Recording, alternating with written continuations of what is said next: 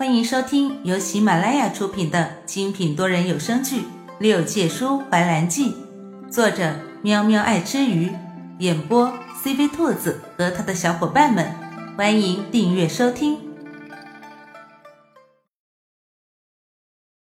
第十八集。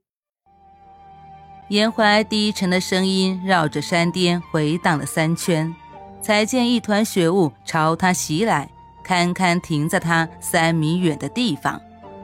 雪雾散去之后，只见一位通体白衣的女子赤足踏于雪上，脚踝处还悬挂着一串铃铛，每踏一步都是一阵悦耳的长鸣。她的白衣像是由白雪凝结而成，称得上是真正的冰肌玉骨，额上绘着一朵金兰花案，冰钗盘头坠下一缕纤长的青丝，手中执卷，蓝眸深邃。颜怀上神远道而来，我雪山胜境，不知所谓何事。雪女抿唇勾起一抹弧度，煞是好看。张嘴呼出的白色仙气缭绕在寒冷的空气中。雪女宽仁庇佑一方，今日颜怀前来所求之事有二，还望雪女能够帮忙，颜怀不甚感激。颜怀微微俯身，却被雪女的白绫阻止。上神乃上古天神，这一拜雪女自认受不起。雪女抽为三尺长绫，又道：上神所求之事，尚且说来一听。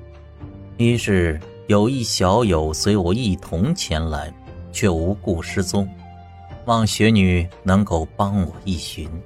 雪女细眸微合，惊讶道：哦，竟然有人能在我的地盘上掳人，上神不必紧张，待我用昆仑镜一探究竟。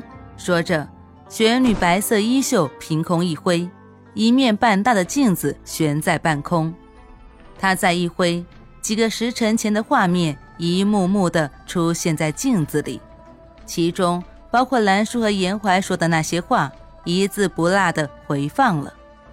再接着就是兰叔关闭午时那一幕，颜怀目光灼灼地盯在镜子上，唯恐落下什么，却见一团紫色的雾气将兰叔笼罩，再然后就什么都没有了。那个人像是对昆仑很是了解，所以从头至尾都没有露面，就连后续都被他躲避得干净，就是昆仑镜也没能显示出那团紫气将他卷去哪里。这团紫气我瞧着像是魔气，上神这位小仙友可是招惹了什么仇家？颜怀一言不发，像是在想着什么。魔气不该呀。玄女也不急，就这样站在那里不出声打扰。颜怀将画面往前拉了一点，看见那紫气来的方向记下后，朝雪女道谢：多谢雪女相助。雪女笑了笑，客气道：上神无需如此，不知上神所求的第二件事情是什么？颜怀有些迟疑，然而还是开了口：求雪女借昆仑简一用。果然，雪女一听，原本的淡笑如今全然僵硬在脸上。上神可知自己在说什么话？雪女的声音有些冰冷。颜怀点了点头，坚定道：自然。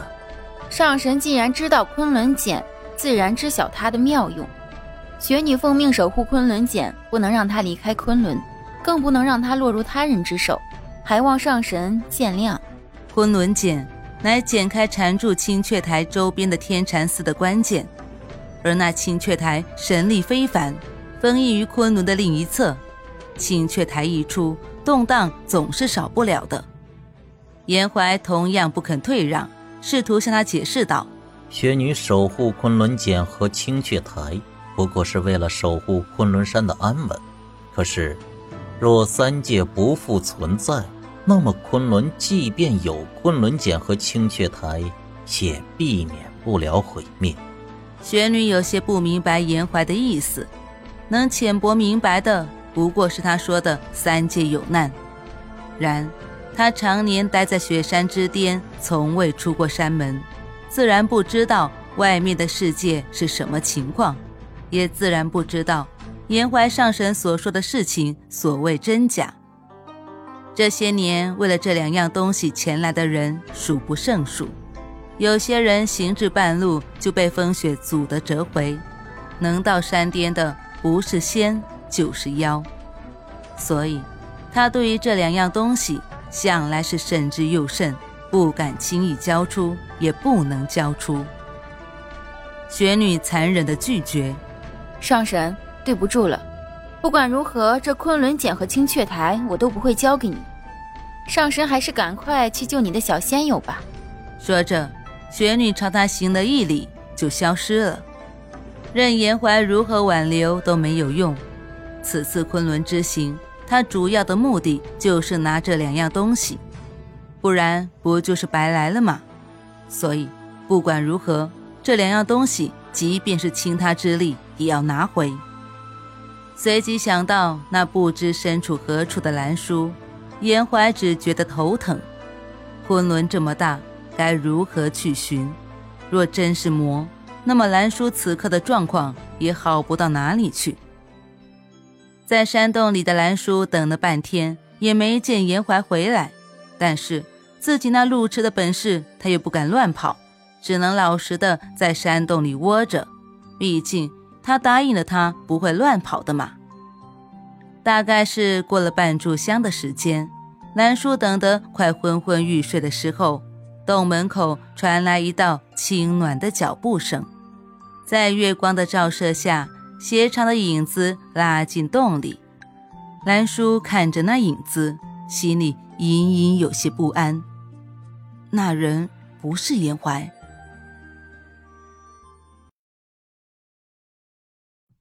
本集播讲完毕，喜欢的话记得点击订阅哦，关注主播，下集更精彩哦。